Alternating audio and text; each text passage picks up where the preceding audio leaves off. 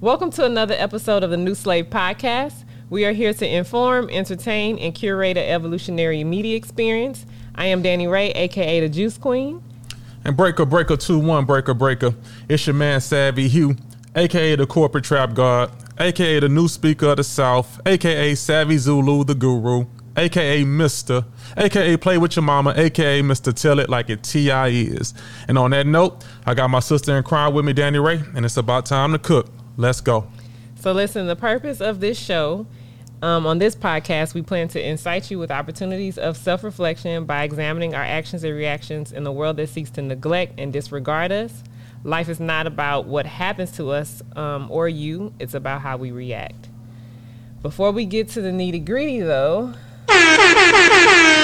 Oh, snap. It's that time again, y'all. It's the nigga wake up call. RIP, rest in power to the late, great brother Paul Mooney.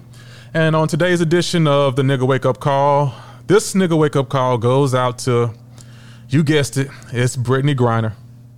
So um, she's the WNBA star who also I think plays overseas, um, plays women's basketball, and she was caught with uh, I think a THC oil pen or oil cartridge or something like that in her luggage going through a Russian airport.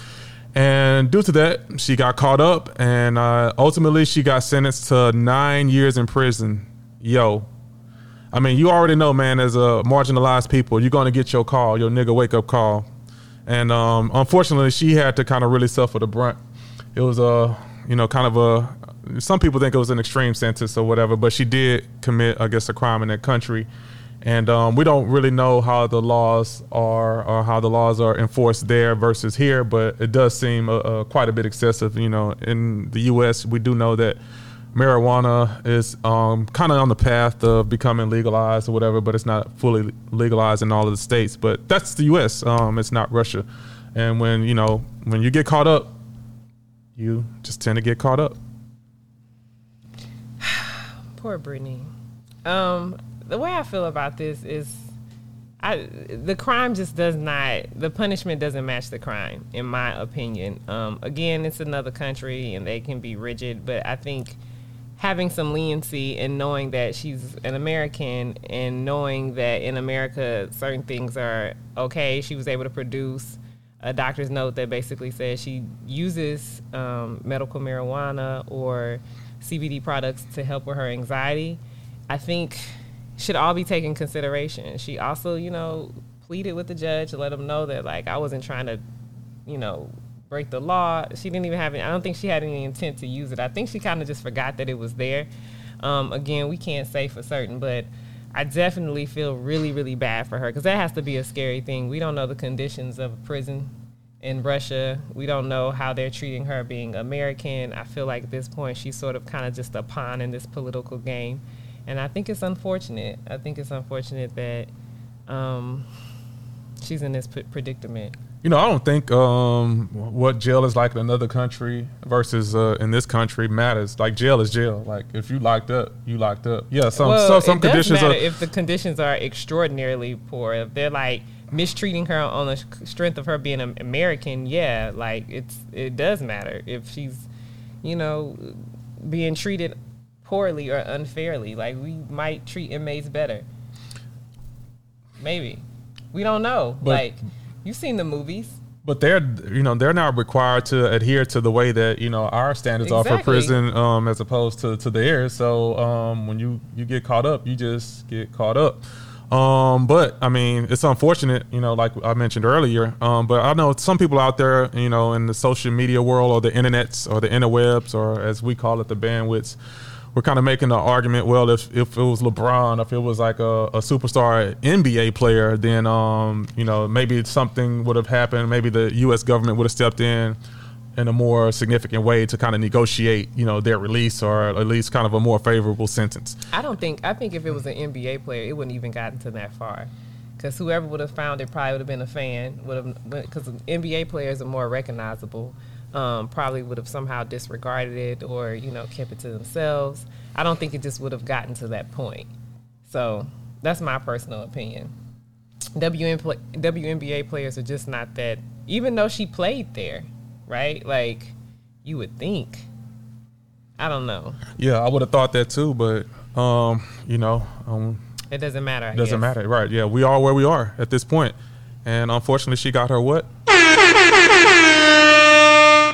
All right, y'all. So that wraps up today's uh, segment of the nigga wake up call. But before we get into today's topic, uh, topics, I did ask Danny before we left the last episode: Does Chris Brown hold a candle to uh, Michael Jackson's legacy? And we got a whole bunch of uh, slew of other topics uh, related to how folks compare certain generations or different artists to other artists.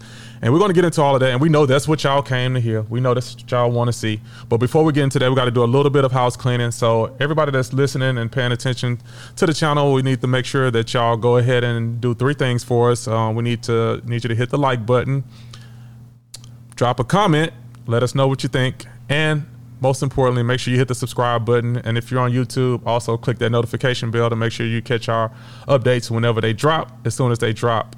Um, but before we get into these topics, we got to take a quick break and we got to uh, show some love and pay some bills. So we're going on that note, we're going to leave it with our sponsors, uh, Hugh Republic and Nirvana Panacea. We'll catch y'all in a minute.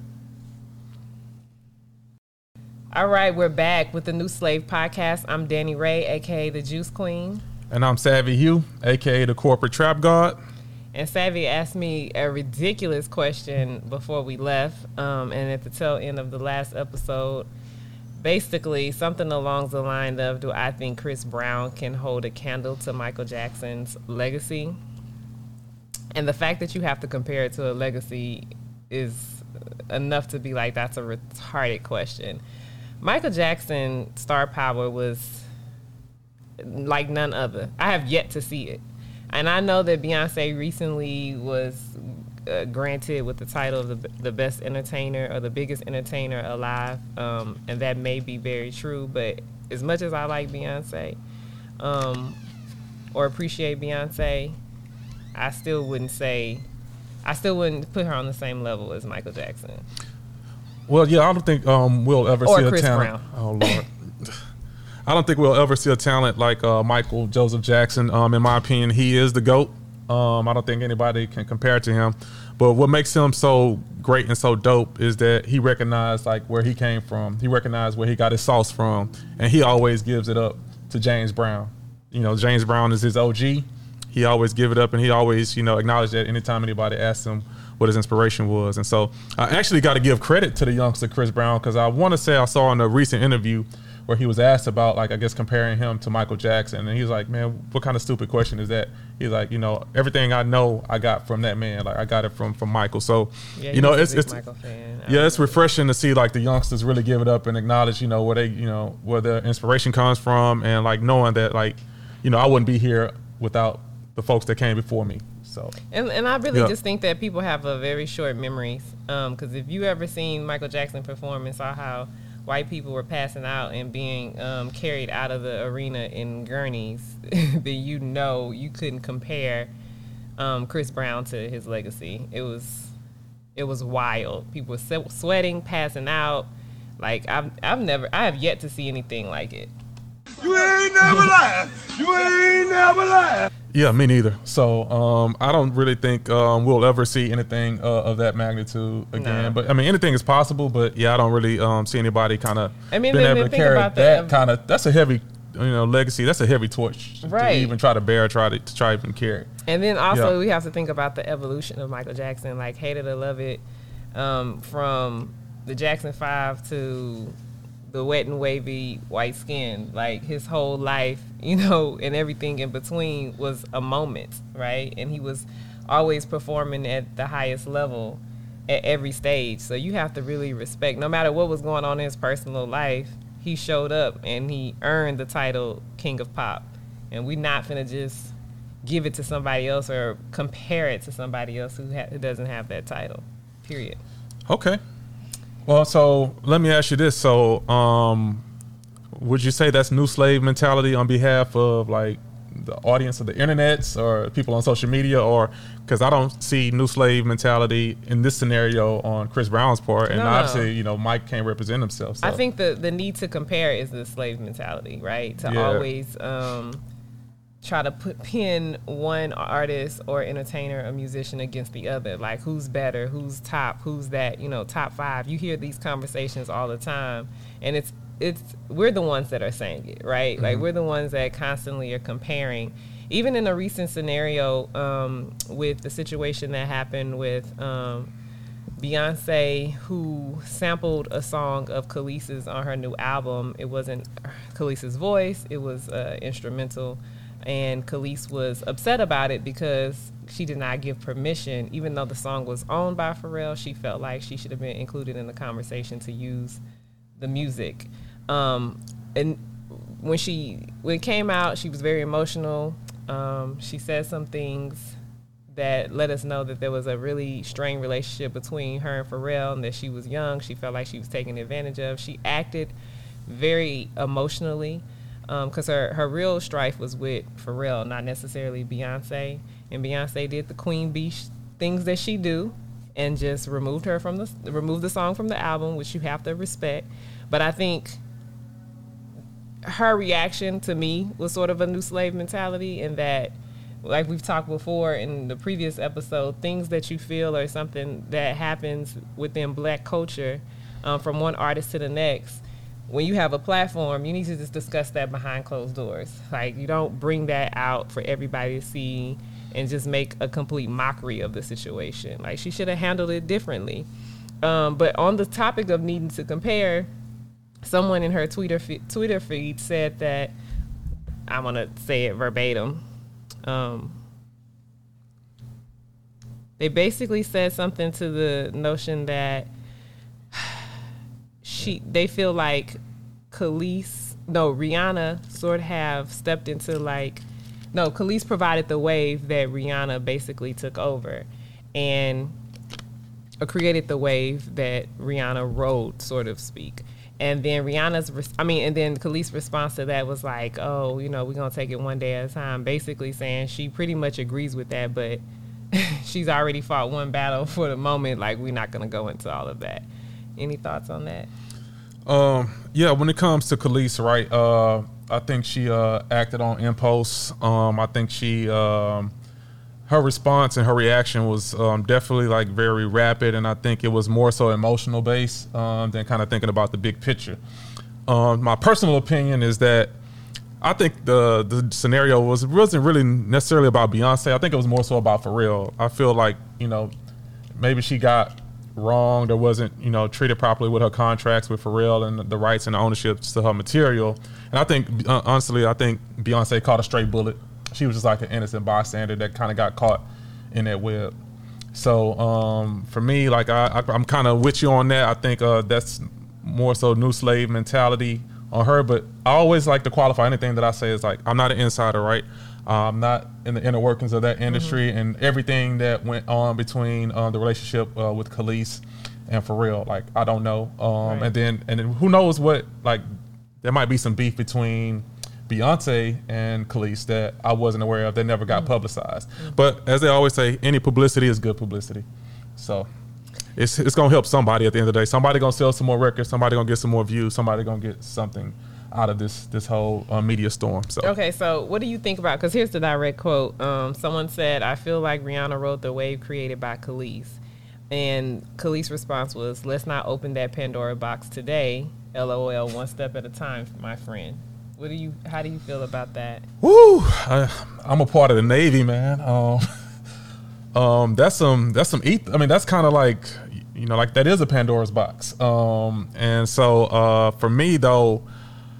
I, I don't see the I don't see the direct uh, and maybe I just wasn't watching closely enough to Kelis at the time that Rihanna you know became into prominence and, and got to popping or whatever. But I always seen them as they two two separate individual monsters. They were two beasts on their own, Um, Right. and so um, I think you know I can't. You can't compare. I hate you so much right now to, brother, brother, under my exactly exactly like these are two totally different styles. I can't even. I can't even begin to see it because because Rihanna kind of came on that Caribbean wave. You know, it wasn't it wasn't sort of a. I feel like Kelis was like almost like punk rock in a way that's um, still pop and a little R and B. Like she just came. She was really edgy. Rihanna has an edginess, but it's not in the same way.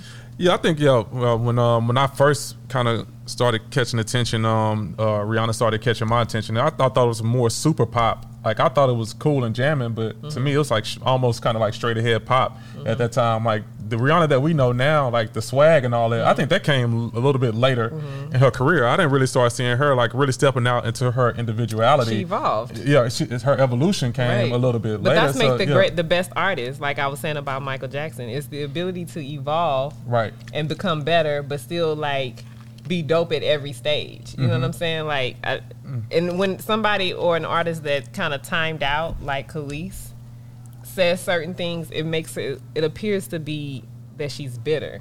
Yeah. You know what I mean? Um, and that's really unfortunate because if if she just kind of was like had this conversation with Beyonce's people behind closed doors, or you know, just approach the situation in a different way completely, she wouldn't have to have that stigma. You know, it's kind of like what we were talking about last week with um, how Mo'Nique reacted uh, out in public, and we just gotta. That's that whole action of being emotionally charged in the public is a problem, and that is a part of the new slave mentality that we want to dismantle.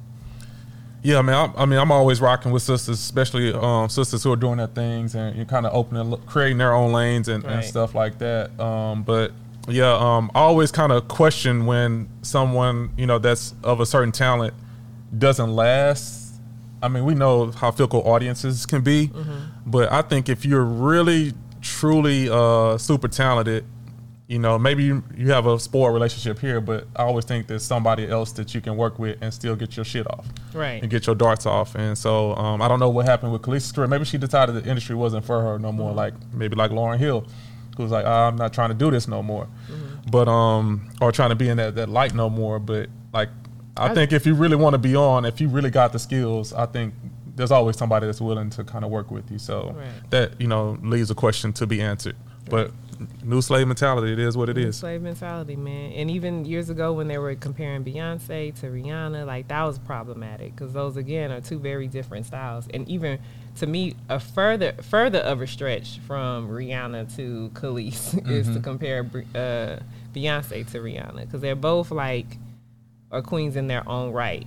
And so I just really hate this idea of comparison. Yeah.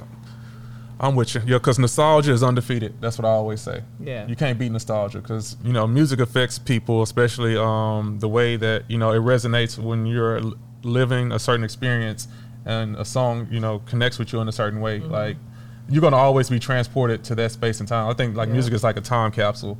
And you, like, you can't, you know, you can't overcome that. There's no, usually nothing that will beat, like, one dope song that resonated with you during a certain time in your life, or it could be like a, a, a somber song and you were going through like about a depression or whatever. Like that song is gonna always take you back to that place, and um, you, you can't beat nostalgia. So I don't even know if it's usually like even uh, uh, worth debating most of the time when you got people you're talking about that are in different eras and different different time periods. So.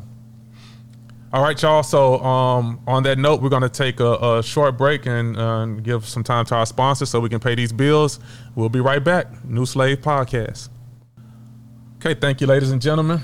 We're back here on the New Slaves Podcast. I go by the name of Savvy Hugh, aka the Corporate Trap God. I'm Danny Ray, aka the Juice Queen.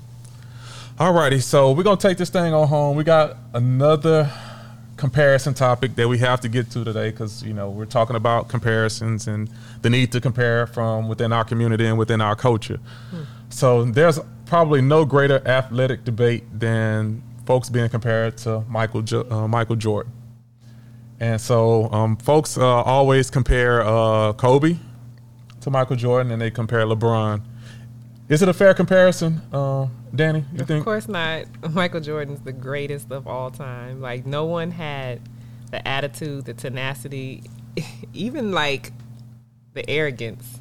Kobe had a little bit of, of uh, Jordan's arrogance, but Jordan was really a phenomenon. He was really like poetry in motion. I really, en- I'm glad I grew up in the era that I grew up in, because I don't think, I don't think we'll ever get that same type of um, that that same type of athlete again. Like Yeah. Kobe came, I would say Kobe really came close. And I, let me say this too, like, because for me, it's it's the whole athlete, right? It's the whole. I know men just look at the game and what they're able to do on the court and stats.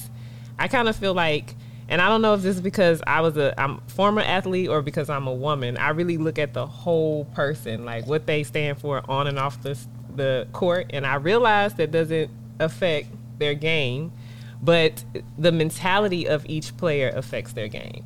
And I like to, you know, because I'm I'm big in psychology, so I like to see how the mentality plays out on the court. And I think that um, they're all three of them are phenomenal players. I grew a lot of respect for LeBron over time. I think initially when they, I feel like they were st- strongly comparing LeBron to Jordan at one point. It was irritating.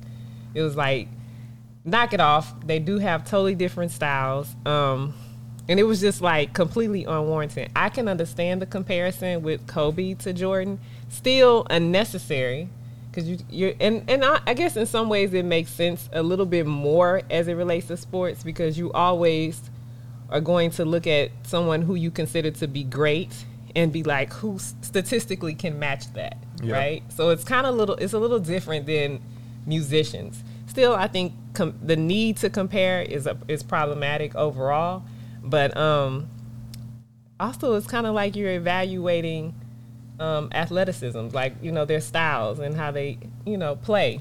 Yeah, I'm, I'm, I'm so, glad you um, qualified that about on the court versus off the court because there's no person that revolutionized the game more than Michael Jordan. Like there's no LeBron, there's no Kobe.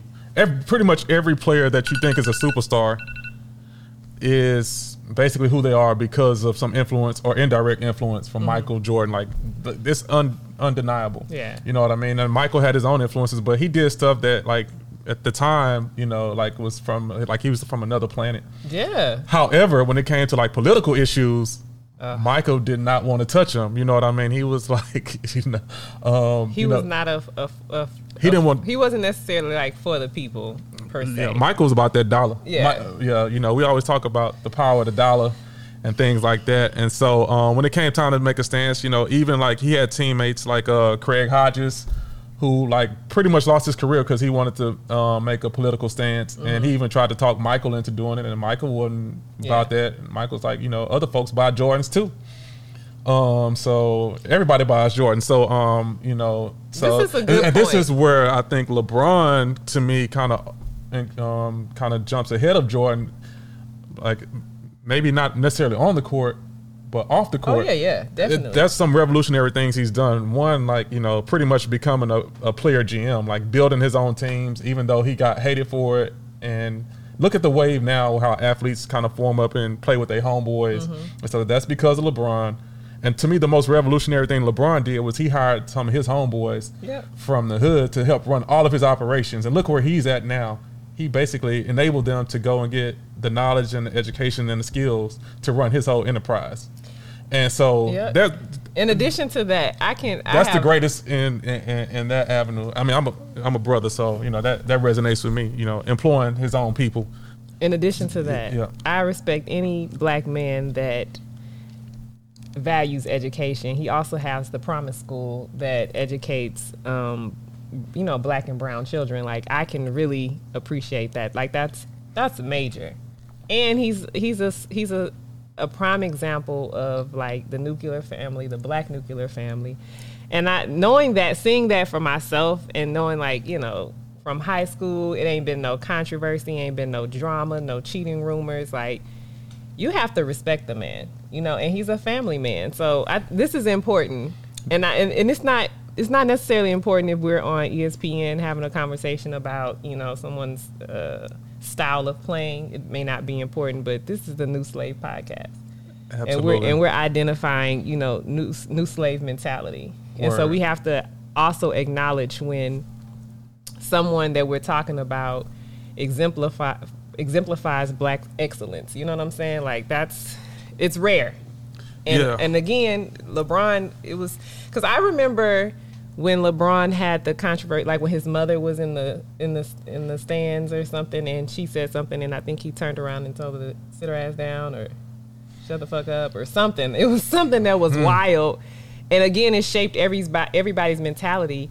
again, we didn't know the you know the backstory of it, but over time we kind of found out the strained relationship that he had with his mom, and to even come from that and still be like a great example of a of a, a black athlete, like he has all my respect. Yeah, no doubt. Yeah, yeah. That, that's that's you know beyond commendable. Um, and you also got to think about it. The way they both came into the league was um, between Jordan and LeBron was different. John, LeBron was like on the cover of Sports Illustrated as like a high school basketball player. So the spotlight has been on him from a very very young age. You know, Michael kind of rose from the ashes a little bit, and to have that type of pressure and that type of spotlight, that type of visibility, true. and not fuck up. Yeah. Oh, come on, man! Like after all this time, to me, like yo, mu- much respect. That's black excellence. That's Yeah. um, you know what I mean. That's definitely like breaking the new slave mentality. For yeah, sure. ain't no, there's nobody that's perfect. Like I don't, you know, think you should idolize nobody. But if you want an example of kind of how to represent and and, and hold your, your your community down and hold your people down, I, I don't think it gets no better than that. And it's hard Yeah. to do at that level, right? Yeah. You're making a lot of money, you know, like because then we also got to talk about the controversy where you know, even though I don't like to talk about people who passed on, but Kobe had the controversy with the the white girl and you know whatever sexual interaction they had and that whole mm-hmm. drama. You know, it's just it's just not a good look. you know what I'm saying? At all. And I feel like at the time where all these comparisons were made, like a lot of people were pissed with Kobe at that moment. I, I think not just us, I think everybody was pissed with Kobe at that moment. And it kind of overshadowed his talent for a brief moment. So um, he did come out of it, but I don't think, I think they're all very different, especially with this conversation on and off the court. They're all very different, which is why you can't really make a comparison. Right. I think uh, you wrapped that up in an eloquent way. And so today, that's going to conclude our episode of New Slaves Podcast. Once again, make sure y'all hit the like button, drop a comment, and make sure y'all hit that subscribe button. And we're going to catch y'all on the next episode. But what should we get into on the next episode? What do you think?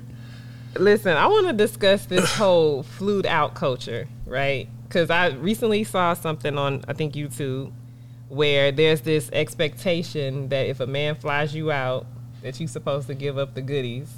And it's like a huge controversy. So we really need to, to dig into this entitled idea when a man flies you out that you're supposed to do something sexual. Yeah, you're right about entitlement. You right about you, you right you right about that. Um, uh, so I think um, it depends on the man, but we're going to talk about it I, next I week. think it depends on the woman, but yeah, we are gonna get into it. Um, Okay. So it's you know, new slave mentality must be dissected. It must be assessed, and it must be uh, analyzed critically from all from all angles. Yeah. And we're definitely gonna do that. Thank y'all again for joining us on this episode of the New Slave Podcast. We'll catch y'all next week. Again, like, comment, and subscribe because we got to what DTN. We got to do these numbers. All right, y'all. And on that note. Annabellum Antioch, Men's Missionary Baptist Mass Choir, take us out. Don't you trust them new niggas over there? Don't you trust them new niggas over there? Don't you trust them new niggas with their fingers on the trigger? Don't trust them new niggas over there. Say it for me one more time. Trust them new niggas over there. Oh, tell them about Don't you it. trust them new niggas over there. Feel it in my soul. Don't you trust them new niggas Yeah. with the spotty Yeah. nigga figure? Yeah. Don't trust them new niggas Fellas. Over there.